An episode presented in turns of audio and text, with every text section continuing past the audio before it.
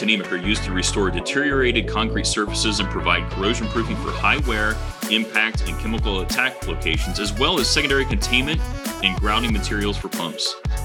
These unique polymer concretes are considered one-and-done toppings, providing fast turnaround times on projects and decades of corrosion proofing for owners. Welcome to Coatings Decoded. I am Mark Thomas with Tnemec Company. Today I'm joined by Dan O'Toole, Sales Director for Processing and Manufacturing Market. Dan, welcome. Thanks for joining us. Thank you, Mark. So today we're talking about polymer concretes, and we're all familiar with regular concrete. We've seen that throughout our lives. Everyone's very used to seeing that and how it's used and how it's laid. But what's the difference between concrete and polymer concrete? Well, polymer concrete has a lot of the same appearances and looks of regular concrete. It gets hard, it's gray, and it sits there. However, the big difference is that polymer concrete is both water and Portland cement free. So you do not have that in polymer concrete. That is taken out and replaced with high-performance resins that are extremely chemical resistant. The polymer concretes are also usually very, very low in shrinkage, which is important when you're pouring a piece of slab or a platform or something like that. So you get less shrinkage. The various different types of polymer concretes have varying degrees of shrinkage, but most of the epoxy types are considered shrink resistant or almost none whatsoever. The other big difference, of course, is the chemical resistance between the two. Concrete has very poor caustic and acid resistance due to the Portland cement in it, and that's a very limiting factor. It also has fairly poor tensile and flexural strength and compressive strength also compared to polymer concretes. Just kind of talking some numbers, if you have concrete from a compositional standpoint, it's going to be anywhere from an architectural grade, like you pour on your pad at your on your garage for about 4,000 compressive strength, all the way up to some industrial numbers of 7,000. The polymer concretes start at over double that at the high end of concrete, 14,000 pounds of compression. Also, your flexural strength is very, very marginal compared to what a polymer concrete is. It's usually about 10% of the compressive strength. And the tensile strength also is pretty poor on it. So it's not a really stout material for use with corrosion proofing of concrete where there may be thermal shock and chemical attack. All right. So there's another classification that sounds similar to this called polyurethane cements. Would that be the same thing as what you just described with polymer concretes? No, that's kind of in the middle, Mark. We're very fortunate at Tnemec to have these products, with the exception of concrete, of course. But we have polyurethane cements, and they're great products for use in the processing industries. 80 to 85% of projects can really benefit from the use of polyurethane cement, which is different than polymer concrete. Polyurethane cements have a very smooth consistency, whereas polymer concrete is just that. When you use the term concrete, you're usually talking about some type of a heavy aggregate in there. And with the polymer concrete line of Tonimix, the Lavacrete, which I failed to mention the name, it's Lavacrete, we have aggregates in there, including up to about 3/8 of an inch in size. The polyurethane cements are very, very smooth consistency and fines in there, and they go down very nicely with rakes or camber push units to move it around. And they have very good thermal shock resistance too. Their compressive strength starts at the high end of a concrete, 7,000, as we said before. And of course, I have to be honest, there is ultra high performance concrete, but that's way out there in the stratosphere in cost. And by the way, you don't have the chemical resistance even with the higher strength. But the polyurethane cements, like our Stratashield, you have very good compressive strength, very good flexural strength, and tensile strength to them. And they go down much thinner, quicker, and faster, and are less expensive than polymer concretes. So that's kind of the difference. But in a lot of processing plants, it is the go-to product. So it sounds like the the real key, the separation of regular concrete, even polyurethane cements and polymer concrete, is that polymer concrete is resin rich. You're replacing that water with a high performance type of resin, and that's what gives it its corrosion protection. That's correct. And there isn't just one polymer concrete offered in the Lavacrete line. We have three. We have an epoxy. It goes by number 469. We have a Novolac epoxy. It goes by number 479. And we have a couple vinyl esters, but our main one is our 489 Lavacrete. And that's kind of the beauty of it. We can select and dial in the right polymer concrete for the right project. For instance, if you had, let's say, a sulfuric acid area where it's seeing constant contact on a process floor of maybe high-end 40%, you know, that's not too bad. I mean, day in and day out, our 469, our regular high-performance epoxy polymer concrete will perform very well in that type of an atmosphere.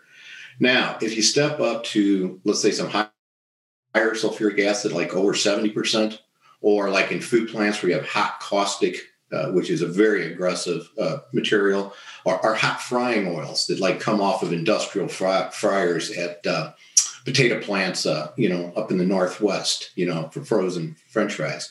You've got unbelievable amount of thermal shock, and you have some chemical resistance issues with the polyurethane cements, and you couldn't even get out the door with a concrete. So that's where the Novolac-based selection would come in.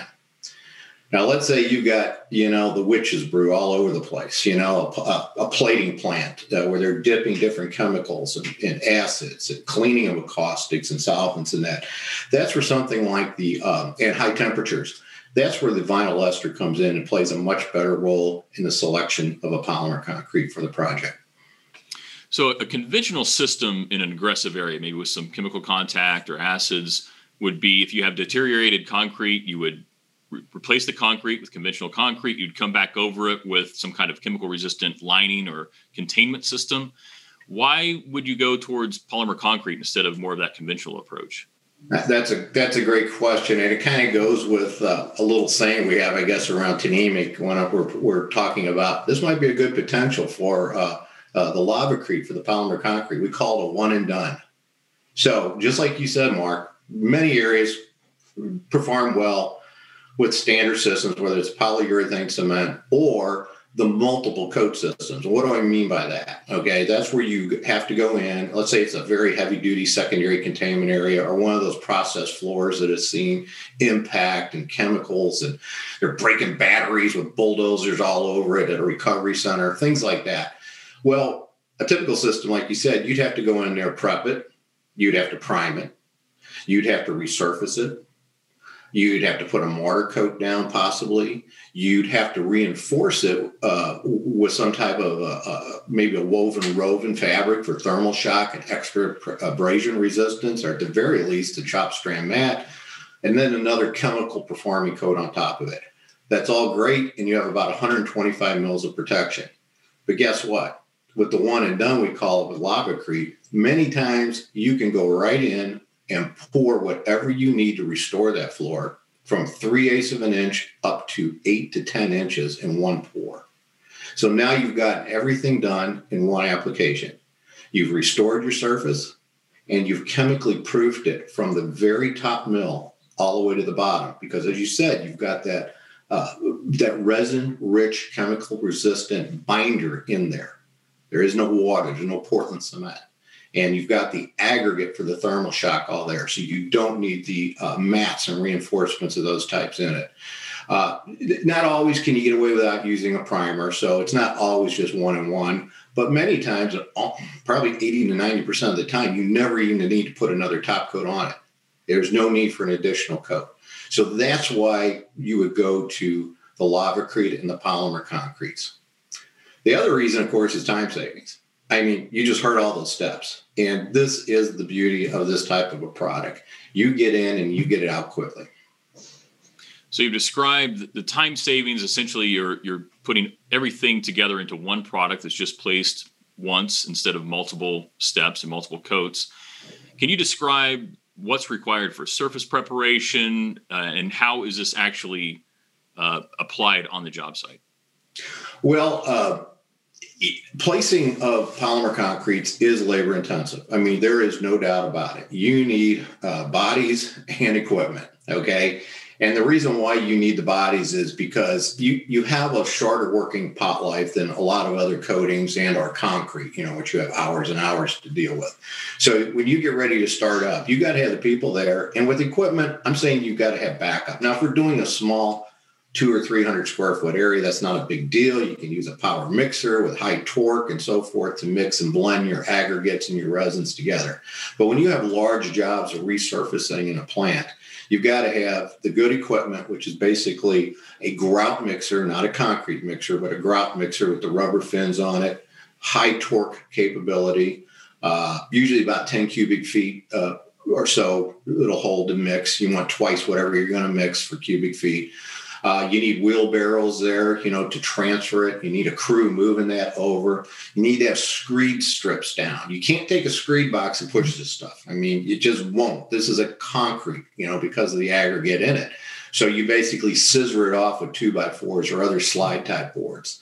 You need sometimes vibration equipment if you're pouring or casting, you know, something like a new wall or a pump base or something like that. That's always good to have. If you're grouting a base plate, which we'll talk about grouting and casting here in a minute, they have like lances that you snake into the hole, go all the way back to the end of the plate. And as you're pulling it out, as if you're injecting, I guess, a pork roast or something to put in the oven, you know, the polymer concrete's coming out, filling that annular space. So it is fairly labor and equipment intensive, but the fact of the matter is it goes quickly and you're in and out, all with this type of one and done method.